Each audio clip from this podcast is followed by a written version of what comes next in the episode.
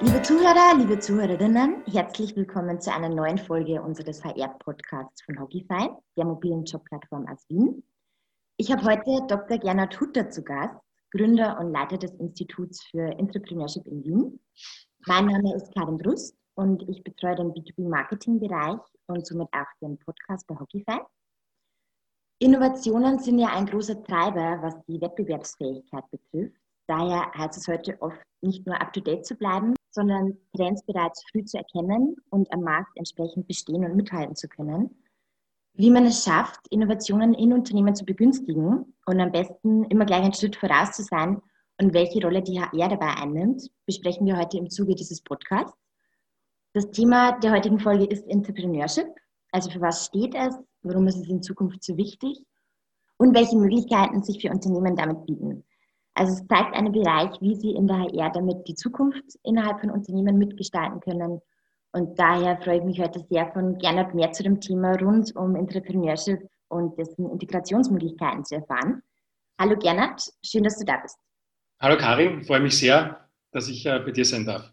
Hi, ja.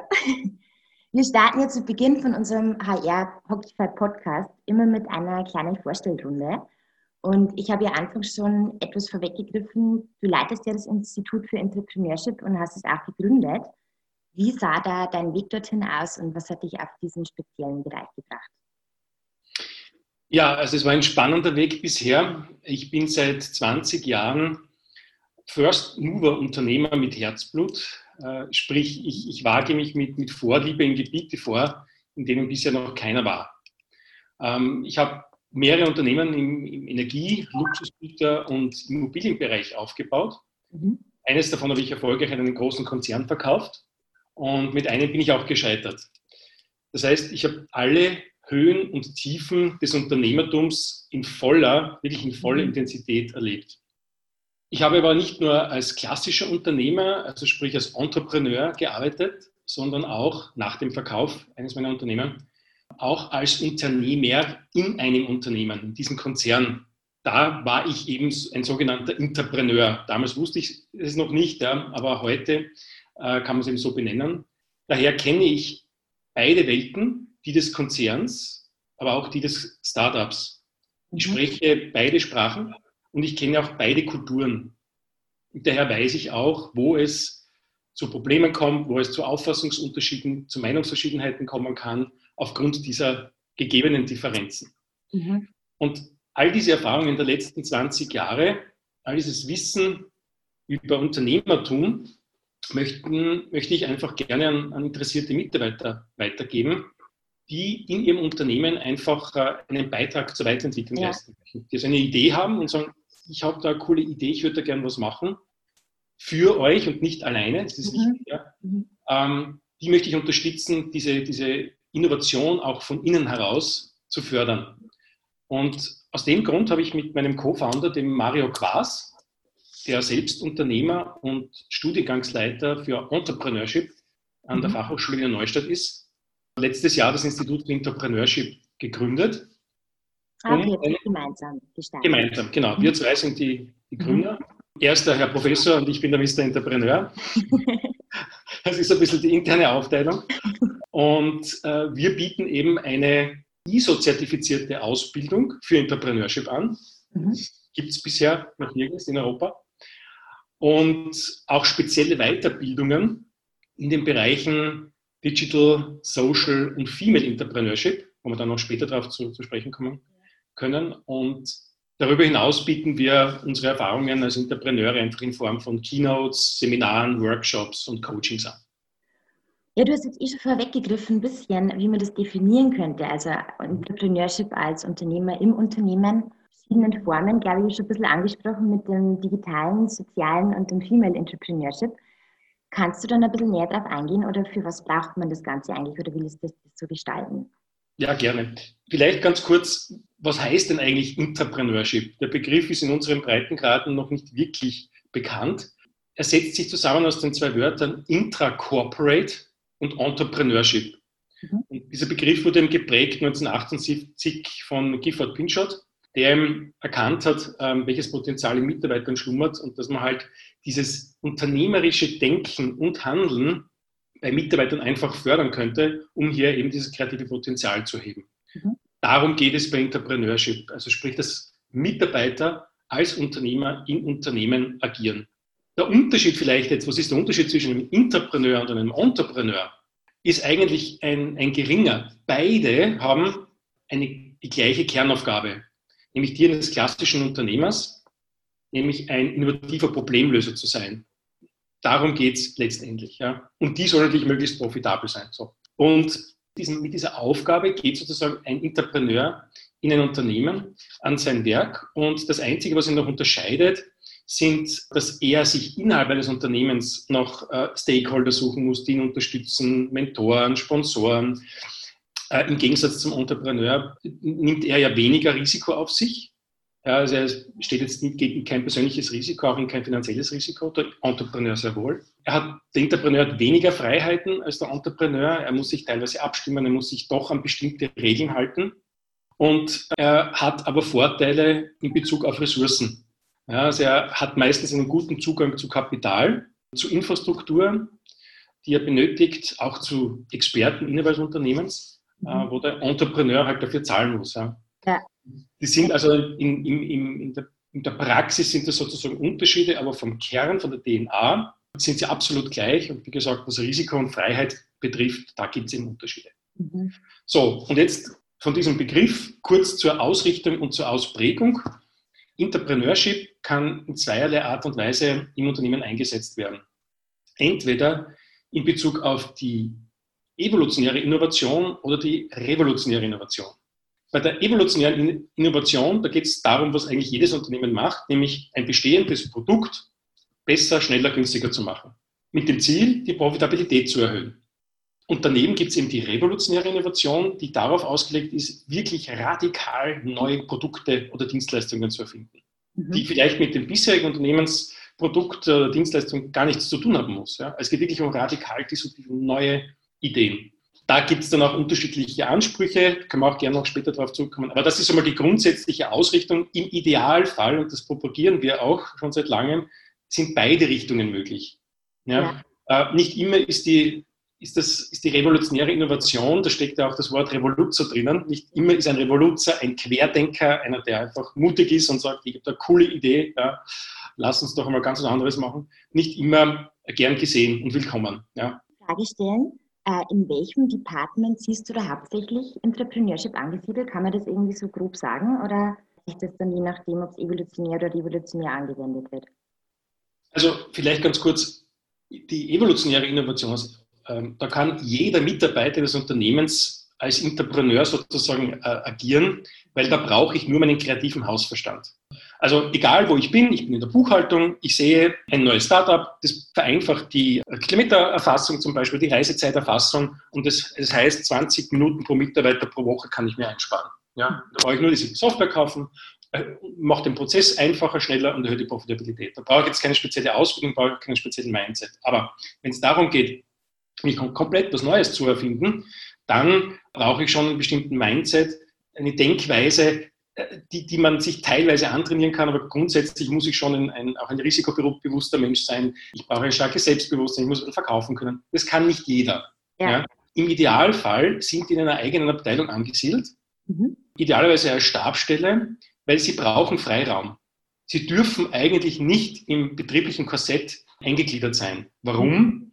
Weil Regeln, Prozesse, Vorschriften sie einfach behindern. Sie müssen wie ein Startup im Prinzip agieren können. Das heißt, sie müssen rasch, schnell, flexibel Entscheidungen treffen können, um rasch auch zum Beispiel eine Idee am Markt zu testen, zu verbessern und zu einer Entscheidung zu kommen, machen wir es oder machen wir es nicht. Ja, also wie ein kleines Startup im Unternehmen, das genau.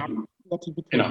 Das ist so, vom Bild her trifft es das am besten. Und auch da hängen, wie gesagt, ähm, wichtige Punkte, die man in der Einführung beachten muss, weil ich habe jetzt äh, im gesamten deutschsprachigen Raum mit äh, sehr vielen Entrepreneuren äh, gesprochen. Wir haben auch den Club der Entrepreneure im deutschsprachigen Raum gegründet, die mir alle im Prinzip die gleichen Probleme klagen und schildern. Ja, da geht es immer, wie viele Freiheiten haben wir, wo sind wir angesiedelt, ja, dürfen wir denn das, ja, werden wir auch wertgeschätzt, bla bla bla. Ja, da gibt es sehr viele Themen, die damit zu berücksichtigen.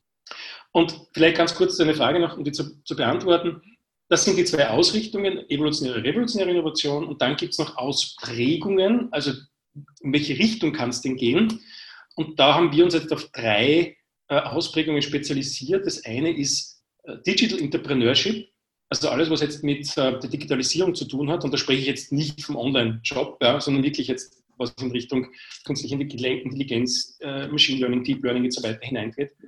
Kombinieren wir unsere Ausbildung ähm, mit ähm, Weiterbildungsmöglichkeiten im Bereich Digitalisierung, was im Prinzip eine Spezialisierung der Ausbildung, aber auch eine theoretische Ausbildung darstellt, mhm. mit unserer Ausbildung von Entrepreneurship, die natürlich auch stark umsetzungsorientiert ist. Ja, das heißt, du weißt dann, was du im Bereich zum Beispiel jetzt äh, Digitalisierung machen könntest. Und auf der anderen Seite hast du dann auch das Werkzeug, wie man es auch umsetzt, weil mhm. daran scheitert es auch. Ja. So. Das ist Digital Entrepreneurship. Dann Social Entrepreneurship äh, kommt auch weltweit gesehen immer mehr zutage. Da geht es einfach darum, wenn ich mir schon eine unternehmerische Idee überlege für eine, eine Lösung überlege für ein Problem, warum nicht gleich auch für die Gesellschaft oder die Umwelt? Ja. Also wirklich zu versuchen, einen, einen Input, einen Impact zu, zu schaffen ähm, für meine Umwelt, weil es gibt die Möglichkeiten, keine Ahnung, zum Beispiel aus äh, ähm, gebrauchten Turnschuhen nimmt man die Sohle heraus und macht daraus Flipflops mhm. ähm, recycelt die zum Beispiel. Ja. Oder das, ähm, vielleicht kennst du das ähm, Startup Too Good To Go. Ja. ja. Ich frage mich, warum ist es nicht einem Lebensmittelkonzern oder einem Nahrungsmittelproduzenten äh, also ähm, äh, eingefallen? Weil darum geht es einfach, die Lebensmittel, die dann beim Bäcker ab 17 Uhr, 18 Uhr herumliegen, einfach vergünstigt abzugeben oder in einem Lokal, ja, die Speisen, die halt vielleicht dann überbleiben, noch günstiger abzugeben. Da muss ich jetzt nicht ein Externer sein, sondern das könnte ja auch von einem Unternehmen, das in diesen Branchen schon tätig ist, auch einfallen. Ja. Und darum, darum geht es genau. Im Unternehmen, ja. Das, ist, das kann auch, diese Idee kann auch aus innen herauskommen. Also das, das, das heißt nicht immer diese Innovation von innen, die wir immer propagieren. Und die dritte Ausbildung ist, ist eine, eine ist Female Entrepreneurship. Das habe ich vor allem festgestellt, dass äh, in meiner, meiner 20-jährigen Karriere ich äh, sehr gerne mit Frauen zusammengearbeitet habe, weil sie einfach einen anderen Blickwinkel haben, weil sie einen anderen Zugang zu Themen haben, weil sie einfach andere Brille aufhaben wie ich ja und das sich sehr gut ergänzt. Auf der einen Seite und auf der anderen Seite aber auch festgestellt habe, dass Frauen noch mehr, sage ich jetzt einmal bitte nicht falsch zu verstehen, noch mehr Ängste haben, ihre Ideen vielleicht auszusprechen oder vielleicht zu lange zu überlegen, es perfekt zu gestalten, ähm, anstatt einfach mal schnell zu probieren. Ja. Und da ist aber unser Ansatz einfach der, bewusst dieses Thema einfach aufzugreifen, zu sagen, wir machen auch einen eigenen Workshop für Female Entrepreneurship, um einfach die Bedürfnisse der Frauen einzugehen, aber die auch gleichzeitig an die Männerwelt zu signalisieren und zu kommunizieren. Bitte darauf Acht nehmen, weil auch dieses Potenzial müssen wir unbedingt heben, ja, weil gerade in der Zusammenarbeit gibt es ganz tolle Ergebnisse. Also da quasi die Ängste ein bisschen aus dem Weg zu räumen, die davor liegen und einfach in der Ausbildung da verstärkt drauf zu schauen, genau. dass sie auch kreativ sein können und das einfach rauslassen. Genau. Okay. Sehr interessant.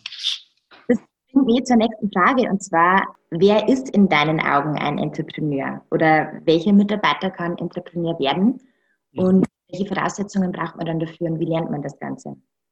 Also abhängig, welche Art von Innovation ich jetzt ähm, gerne von meinen Mitarbeitern haben möchte, knüpft man daran die Voraussetzungen. Also wie schon vorher erwähnt, wenn es jetzt nur darum geht, bestehende Produkte oder Dienstleistungen zu verbessern, brauche ich nur den kreativen Hausverstand jedes einzelnen Mitarbeiters zu aktivieren. Da brauche ich im Prinzip nur auf den Knopf drücken und sagen, bitte liebe Mitarbeiter, ich will, dass ihr einfach mitdenkt, ihr seid ganz nahe am Daily Business dran, ihr versteht das am besten. Wenn ihr Verbesserungsvorschläge habt, bitte sagt ihr mir das. Da geht es aber weniger, wie gesagt, um die Mitarbeiter und die, die entsprechenden Kenntnisse oder Fähigkeiten, da geht es viel mehr um das Wie ich als Unternehmensführung die Mitarbeiter einlade, so einen Prozess mitzugehen. Ja. Habe ich sehr oft in der, in der Praxis gehört, ja, da kann man dann eine Idee abgeben und hört man nichts mehr davon. Also weder ist sie angenommen worden oder nicht, wenn nicht, warum nicht, mhm. noch Danke, ein einfaches Danke, dass du äh, deine Zeit sozusagen auch dafür wendest, mir einen, einen, kreativen Input zu geben. Ja, da geht es sehr viel um das Thema Wertschätzung. Also wie gesagt, da brauche ich wenig an Ausbildung, da brauche ich keine Ausbildung. Ja. Im anderen Bereich, wenn ich wirklich sage, äh, liebe Mitarbeiter, wenn ihr coole Ideen habt, ja, die wirklich zukunftsweisend sind, und ich, ich, spreche da auch von diesem Moonshot-Thinking, also angelehnt an, an Kennedys ähm, Rede, in zehn Jahren werden wir einen Mann auf den Mond schießen und wieder heil zurückbringen. Das ist das Moonshot-Thinking, also wirklich groß denken. Muss ich groß denken, muss ich das groß vorgeben, da brauche ich aber dann auch große Ideen. Da brauche ich Leute, die einen starken Mindset haben und auch ein tolles Skillset haben. Also beim Mindset brauche ich einfach eine Risikobereitschaft. Ja, ich brauche eine Risikobereitschaft zu sagen, ich habe eine coole kreative Idee und ich, ich liebe so eine Herausforderung, äh, eine, diese, je schwieriger es wird, ja, umso lieber wird es mir, diese Idee einfach mal zu probieren. Weil im Vorhinein weiß ich ja nie, ob die Idee gut ist oder schlecht ist. Da möchte ich auch gleich mal aufräumen mit diesen äh, oft schon gehörten Aussagen des sogenannten internen Immunsystems. Das interne Immunsystem sind halt einfach die Kollegen und Kolleginnen, die sofort ein Urteil bilden über eine Idee, weil sie es ja besser wissen. Mhm. Ja, das ist jetzt auf die Gesellschaft zu übertragen. Das müsst ihr vielleicht auch im privaten Bereich gehört haben. Es gibt oft, die relativ schnell sagen, also so eine blöde Idee. So. Deshalb habe ich den Begriff kreativ geprägt, weil ich gesagt auch kreative Ideen haben ein Potenzial, wie kreative Ideen. Ja. So. Du weißt aber nicht, wenn ich es ausspreche, ist es ein, sozusagen eine Idee, die einfach nicht aufgeht, oder ist es eine mega burning Idee, ja, die ein Unicorn wird.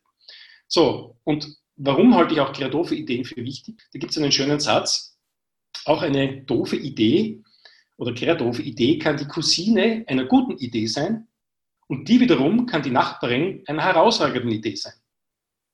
Was meine ich damit? Erst wenn du auf eine komplett vermeintlich blöde Idee kommst, durch diese kommst du zu einem Gedankensprung, zu, einem, zu einer anderen Idee und sagst, wow, coole Idee, ich wäre nie drauf gekommen. Und das meine ich damit. Du hüpfst sozusagen von einer verrückten auf die andere und kommst irgendwann zu einer tollen Idee. Und das im Vorhinein abzuwürgen, ja, halte ich halt für einen Fehler. Und deshalb plädiere ich halt für die kreativen Ideen, wo man sagt, ja, lasst, da steckt das Wort kreativ drinnen, gebt ihnen eine Chance. Ja, dass man die Kreativität hm. ausbremst und genau. nicht ja. sondern einfach mal zulässt. Genau. Und damit verbunden sind viele Mindset-Fragen. Also Mindset, da geht es ja um Einstellung und um Denkweise. Ich muss mit diesem internen Immunsystem auch umgehen können. Das heißt, ich brauche ein Selbstbewusstsein. So, ja, kenne ich die Aussagen, danke, aber die berühren mich nicht, die lasse ich nicht an mich heran. Ja.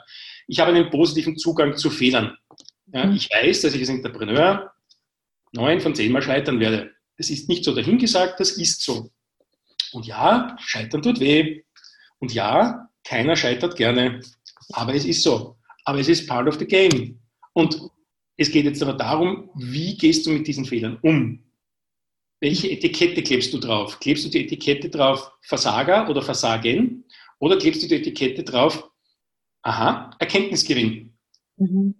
Und wenn ich so damit umgehe, sage ich, okay, mit diesem Wissen, diesem zusätzlichen Wissen gehe ich einen Schritt weiter, widme mich einer neuen Idee.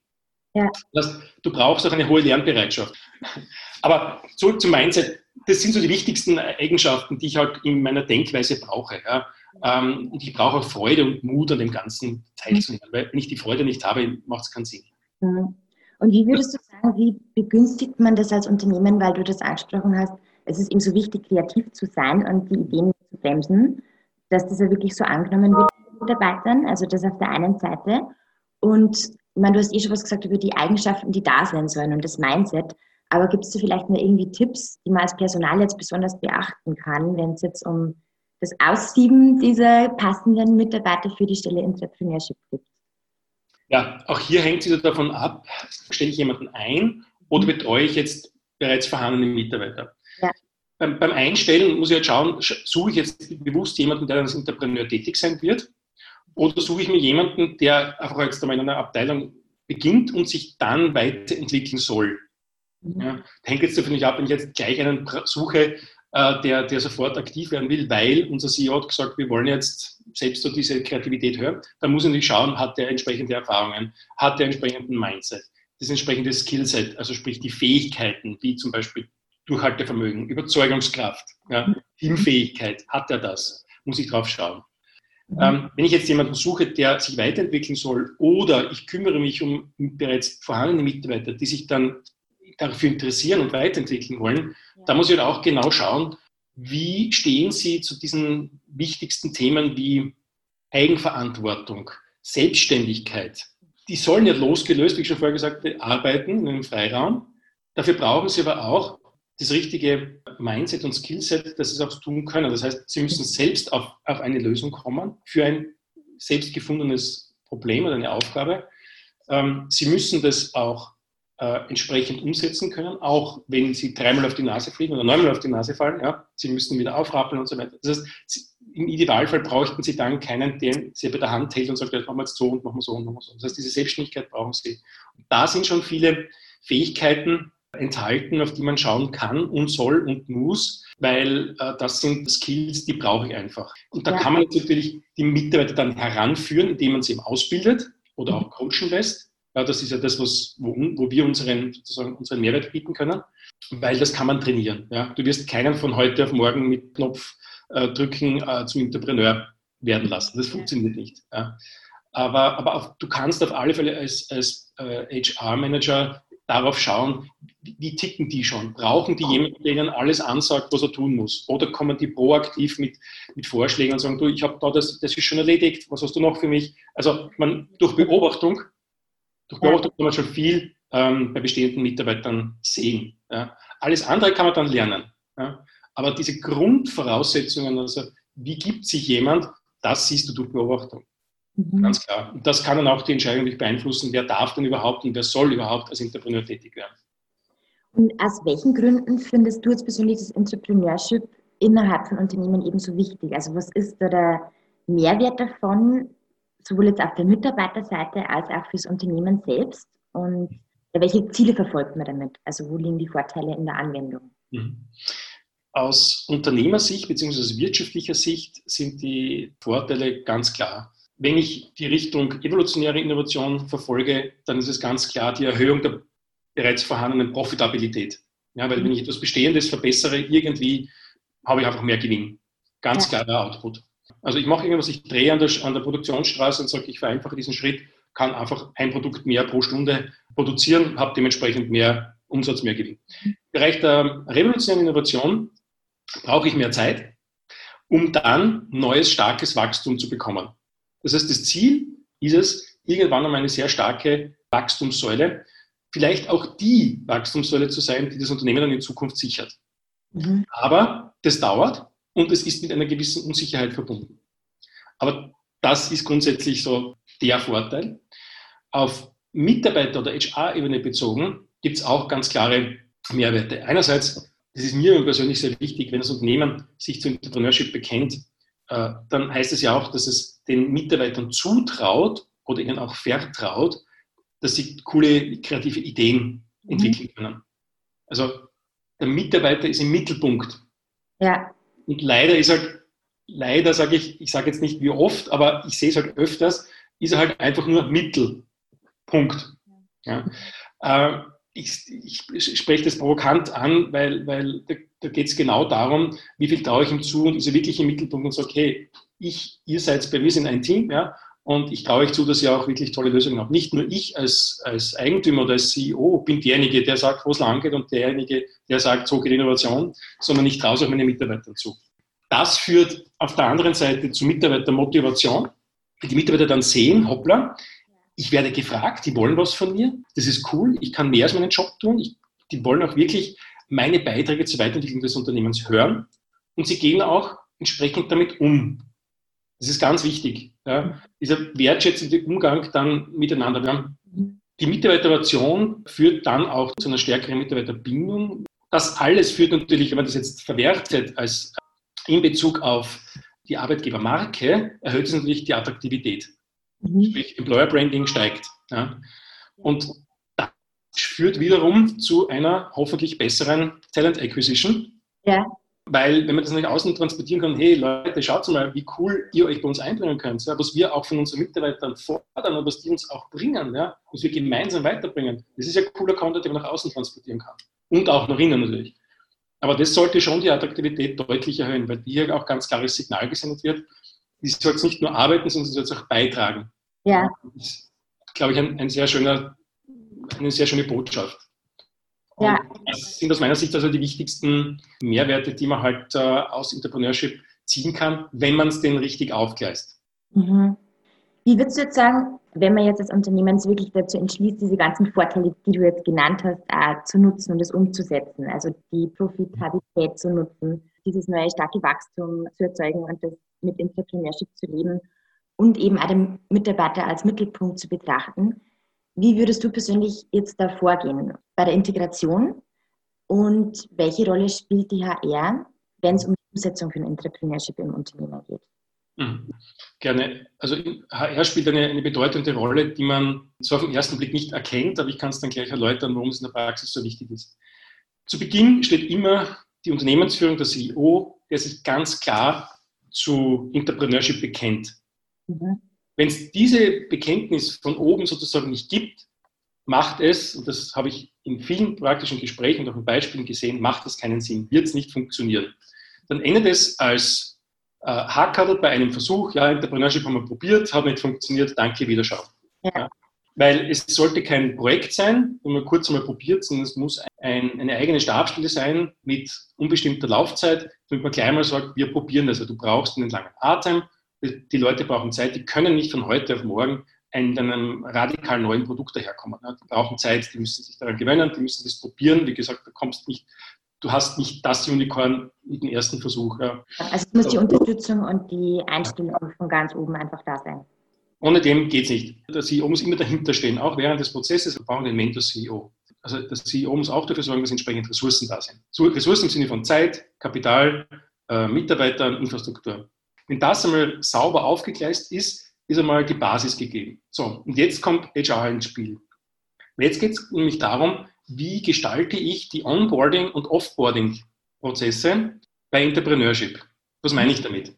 Mit Onboarding meine ich einfach, wie lade ich die Leute, die Mitarbeiter ein, jetzt bei einem Entrepreneurship Wettbewerb zum Beispiel mitzumachen ja, oder seine kreativen Ideen im Daily Business einzubringen, um einfach das Bestehende zu verbessern. Ja. Da geht es ganz stark darum, ich sehe die HR als Coach des, des CEOs, mhm. weil sie ihm sagen müssen, du, wir müssen, das sind Mitarbeiter, das sind unsere Potenziale, das sind Menschen, die brauchen auch einen wertschätzenden Umgang miteinander. Wenn wir was haben wollen, ja, dann müssen wir auch wertschätzend mit umgehen. Also wir müssen zumindest Danke sagen, wir müssen sagen, wenn es nicht wenn ihre Idee nicht aufgenommen wird, dann müssen wir sagen, warum nicht, ja, damit sie weiterhin motiviert bleiben.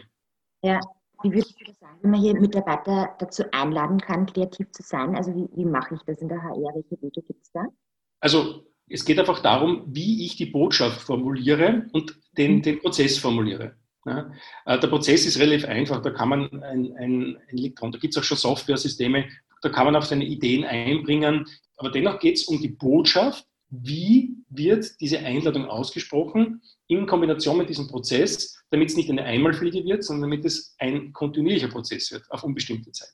Und da muss eben HR draufschauen, dass das, dieses zwischenmenschliche Element einfach immer gut gemanagt wird. Mhm. Und deshalb halte ich den, den Input für den Beitrag für HR für hier für fundamental. Ich gesagt, wenn ich hier die, nicht die richtigen Leute zur Verfügung stelle, kann da hinten nichts, nichts auskommen. Ja.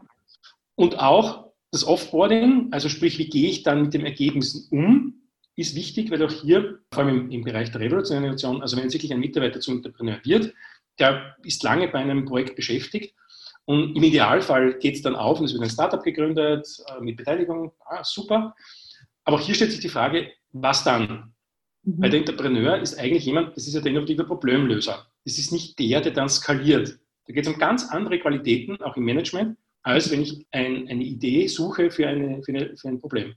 Mhm. Das da wird es wieder abgegeben. Im, Im, Normalfall wird es dort abgegeben und dann ist die Frage, äh, wo positioniere ich den Entrepreneur jetzt? Auch hier können ganz grobe Schnitzer passieren, weil oft werden sie wieder in den ursprünglichen Job hin, äh, zurückversetzt, weil man nicht weiß, was man machen soll, wenn man zum Beispiel ihnen nicht zutraut, ein neues Projekt zu machen oder was auch immer. Ja. Das heißt, mit dem Offboarding geht es darum, wo setze ich diese Mitarbeiter, die jetzt ein sehr wertvolles Wissen haben, wo setze ich die effizient ein? Das kann sein, entweder gesagt, ein neues Projekt machen, es kann aber auch sein in einem anderen Bereich des etablierten Unternehmens, weil die Idee dahinter ist ja, wow, der hat jetzt so viel praktische Erfahrung, hat so viel ähm, gelernt. Das könnte doch im etablierten Bereich ja auch interessant sein. Und dort soll dort sein Know-how ausspielen. Aber nie in, das gleiche, in den gleichen Job zurückversetzen, unter Anführungsstrichen, dort bleibt er maximal ein paar Wochen und er ist weg. Das ganze Wissen und alles ist weg. Dann ist er einfach demotiviert danach. Ja. Ja. Ja, auch hier, wie gesagt, ähm, und das sehe ich halt auch als wichtige Aufgabe von HR, hier drauf, zu Beginn auch darauf zu schauen, was mache ich denn, wenn es vorbei ist? Ja, ähm, weil das gehört, wenn man Entrepreneurship sauber aufgleist, zu Beginn definiert. Eben Leute müssen wissen, worauf lasse ich mich ein. Wie werde ich ausselektiert? Weil ich muss auch verstehen, warum ich genommen und warum ich nicht genommen würde. Das, das muss ich verstehen. Dann muss man auch sagen, du bist nicht geeignet, weil du einfach Probleme mit dem Scheitern hast und einfach kein Risiko eingewiesen, bla bla bla. Wir brauchen das aber, weil es sagt hinzu und wenn du fertig bist, kannst du entweder dieses oder jenes machen. Entweder Karriere oder dabei bleiben oder in einen anderen Bereich gehen. Ja. Dass man die verschiedenen Möglichkeiten gerne vorab dem Mitarbeiter aufzeigt. Ja. Wenn wir dabei bleiben und sie diese HR-Brille aufsetzt, kannst du uns dann einmal kurz aufzeigen, welche Auswirkungen das Entrepreneurship auf diesen ganzen HR-Bereich hat? Also sprich, wo und wie auch das, das HR-Umfeld beeinflusst. Mhm.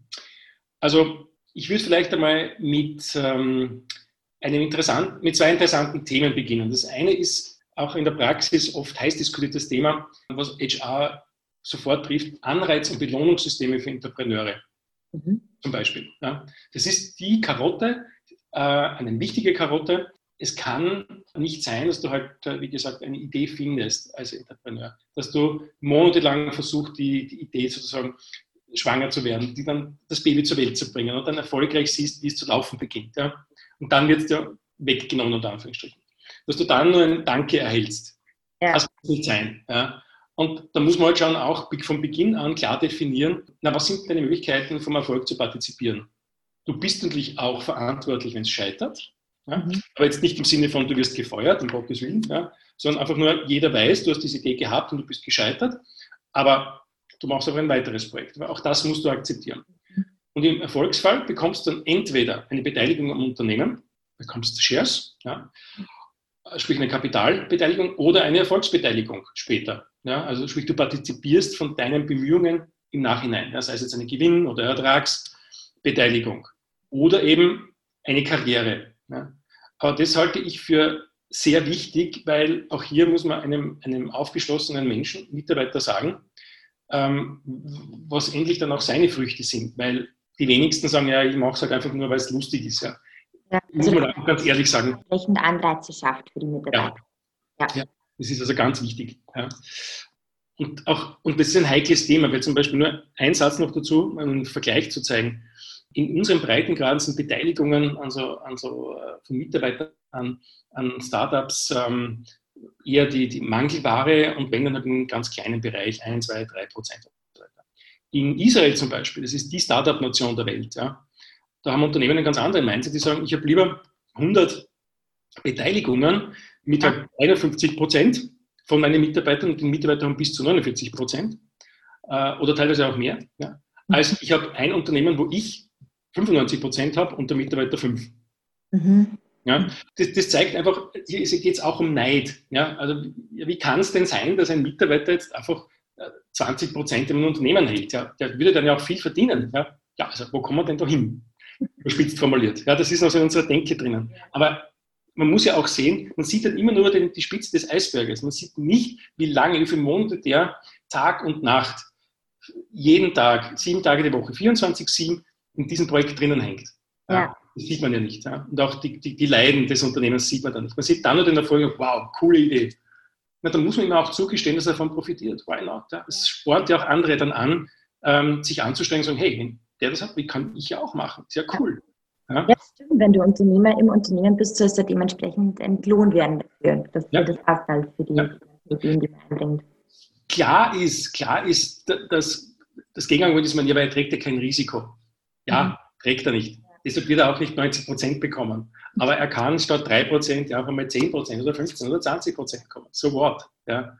Ähm, es, geht ja, es geht ja darum, dass man ähm, die Mitarbeiter dahin bringt, dass sie eben diese Leistung bringen, weil sonst habe ich ja als Unternehmen ja auch nichts davon. Wenn ich sage, du bekommst ein halbes bis ein Prozent dafür, ja, dann sinkt halt die Motivation. Und der Mensch ist halt auch, die meisten sind halt auch äh, erfolgsgetrieben und da geht es nicht immer ums, um das Geld an sich, sondern auch und die Bedeutung, dass man als, als Gesellschafter, auch Mitgesellschafter als anerkannt wird. Es geht viel auch um dieses Gefühl, ich bin auch Miteigentümer. Ja. Ja das ist auch eine, auch eine, eine, eine von der Wertschätzung her. Wie, wie, wie, sieht man mich? Ja? Also das ist ein ganz wesentlicher Punkt. Und das, das zweite wichtige Thema in dem Bereich ist Fehlerkultur.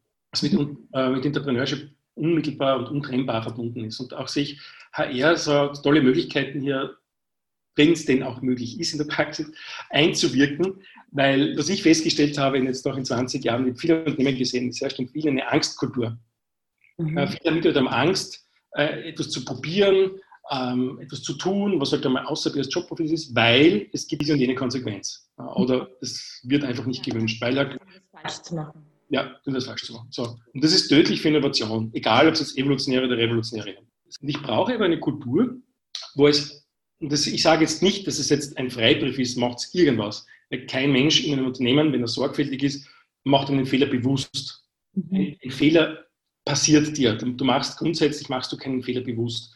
Und es geht darum, im ersten Schritt einmal herauszufinden, was ist die Ursache und wie kann ich es in Zukunft vermeiden. Mhm. Und im zweiten Schritt, was lernen wir daraus? Ja. Wir alle. Ja, so. Und das dann in, in, in weiterentwickelt, ähm, führt zu mich zum Ideenfriedhof, wo es darum geht, Ideen, die halt gescheitert sind, äh, öffentlich an einer gut sichtbaren Stelle im Unternehmen ähm, aufzuhängen und zu sagen, der hat die Idee gehabt und nicht funktioniert, weil, ganz kurz, ja, damit man auch einerseits zeigt, wie viele Ideen eigentlich schon angedacht wurden. Ja. ja wow, aber da gibt es sicher genug, wenn man mal überlegt. Und man, es ist aber auch eine Quelle der Erkenntnis, oder weiß man, aha, das hat nicht funktioniert, weil. Und nicht hinzugehen und sagen, was sind denn das alles für Loser? Schaut euch einmal das an. Ja? Und ja. das ist in unserer zentraleuropäischen Denke noch so drinnen, sondern es immer negativ sieht. Und wir müssen einfach kommen, das positiv zu sehen. Wie gesagt, Fehler passieren, das macht keiner bewusst. Und wir müssen daraus lernen, weil sonst ist es ein, ein nicht akzeptieren ein, ein Liegenlassen vom kreativen Potenzial oder beziehungsweise auch von Erkenntnissen. Und das finde ich einfach schade. Schade drum, auf jeden Fall, ja. ja. Also da hat HR natürlich einen guten Impact und wie gesagt, alles, was dann mit, auch mit Fluktuation zu tun hat und, und Mitarbeiterbindung, Talent Acquisition, all das, was ich jetzt beschrieben habe, kann man natürlich super dazu verwenden, Mitarbeiter klar zu kommunizieren, was sie hier erwartet. Ja. Nämlich im Unterschied zu anderen Unternehmen. Vor allem in ländlichen Bereichen habe ich gemerkt, dass gerade solche Ausbildungen, ähm, zum Beispiel Digital äh, oder Social Entrepreneurship, durchaus interessant sind, überhaupt Leute äh, zu interessieren, sich zu bewerben, ja, weil die einfach sehen, hoppla, die haben coole, in die Zukunft orientierte Ausbildung und das macht einfach attraktiv und die stehen auch dazu und die wollen ja auch, dass ich einen Beitrag leiste. Ja. Über mein Jobprofil hinausgehend. Ja. Das muss man immer, immer wieder sagen. Ja. Es geht ja nicht darum, dass ich jetzt in den meisten Fällen direkt als Entrepreneur aufgenommen werde, sondern es geht darum, dass ich als Mitarbeiter mehr mache als in meinem Jobprofil, nämlich mehr in dem Sinn, dass ich mir Gedanken mache, wie könnten wir unser Unternehmen cool weiterentwickeln, mhm. ja, kreativ weiterentwickeln. Und viele Entrepreneure in der Vergangenheit haben das auch nur in ihrer Freizeit gemacht und sind dann mit dem äh, fertigen Produkt in die Firma gekommen. Zum Beispiel die Post-its, ist das berühmteste Beispiel. Ja, also das Werk eines Entrepreneurs, der wollte einfach nur eine Möglichkeit haben, seine äh, Liedtexte in der Bibel irgendwie zu markieren, weil er im Chor mitgesungen hat. Ja, ja. Ja, so. Und, und er hat einfach herumexperimentiert und gesagt, so Leute, ich habe da was Cooles erfunden. Und andere haben gesagt, hey cool, da könnte man was draufschreiben. Ja? ja. Und so ist die Idee vom Post-it entstanden. Ja?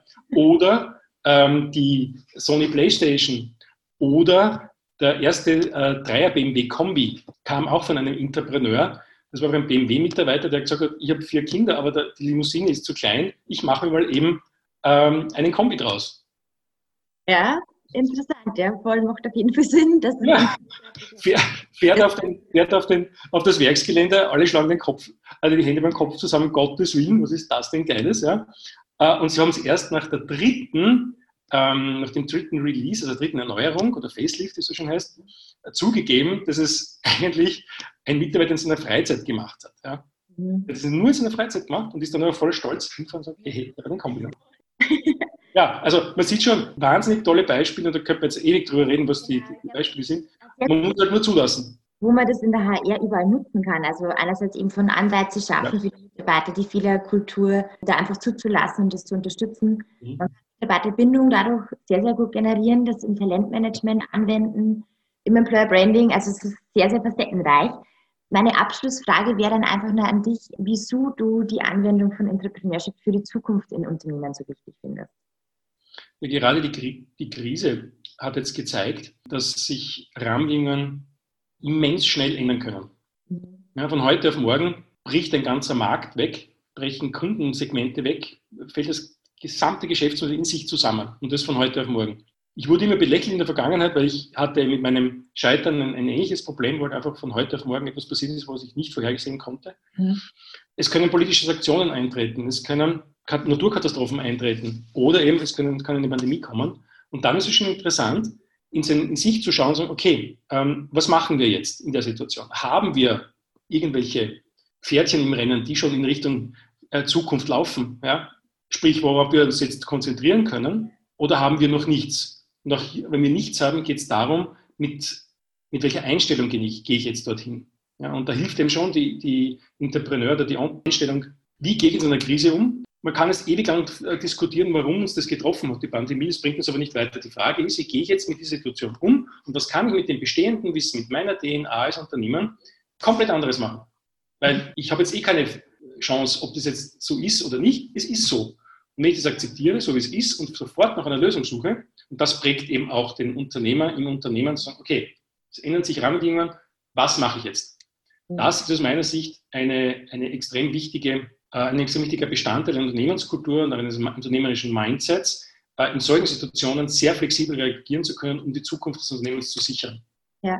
Das heißt jetzt nicht, dass du von heute auf morgen ein neues Produkt entwickeln wirst, aber wenn du mal die Basis geschaffen hast für dieses Denken, kommst du schneller mhm. voran. Weil dann brauche ich nicht die Leute ähm, darauf einschwören, bitte, ja, wir werden scheitern und ihr habt nichts zu befürchten, sondern ich sage, okay, das ist das neue Ziel, let's go. Wir werden scheitern, wir scheitern schnell, wir scheitern, wir lernen viel und wir kommen zu unserem Ziel. Ja.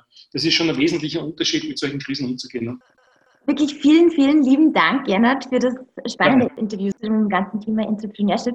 Wir haben jetzt super viel darüber gehört und auch über die Art und Weise, wie man es eben anwenden kann und wie man es integrieren kann im Unternehmen und vor allem auch einen guten Einblick bekommen, was die HR-Perspektive betrifft und wie sich das ganze Feld auf die HR auswirkt und sie auch gestalten lässt. Also danke für deine Zeit. Gerne, ich danke dir. Habe ja. mit großen Spaß gemacht. Super, sehr schön. Ja, und liebe Zuhörer und Zuhörerinnen, ich hoffe auch, Sie fanden das Interview super interessant und hören auch beim nächsten Mal beim Hockeyfy HR Podcast gerne wieder zu. Machen Sie es gut und bis bald.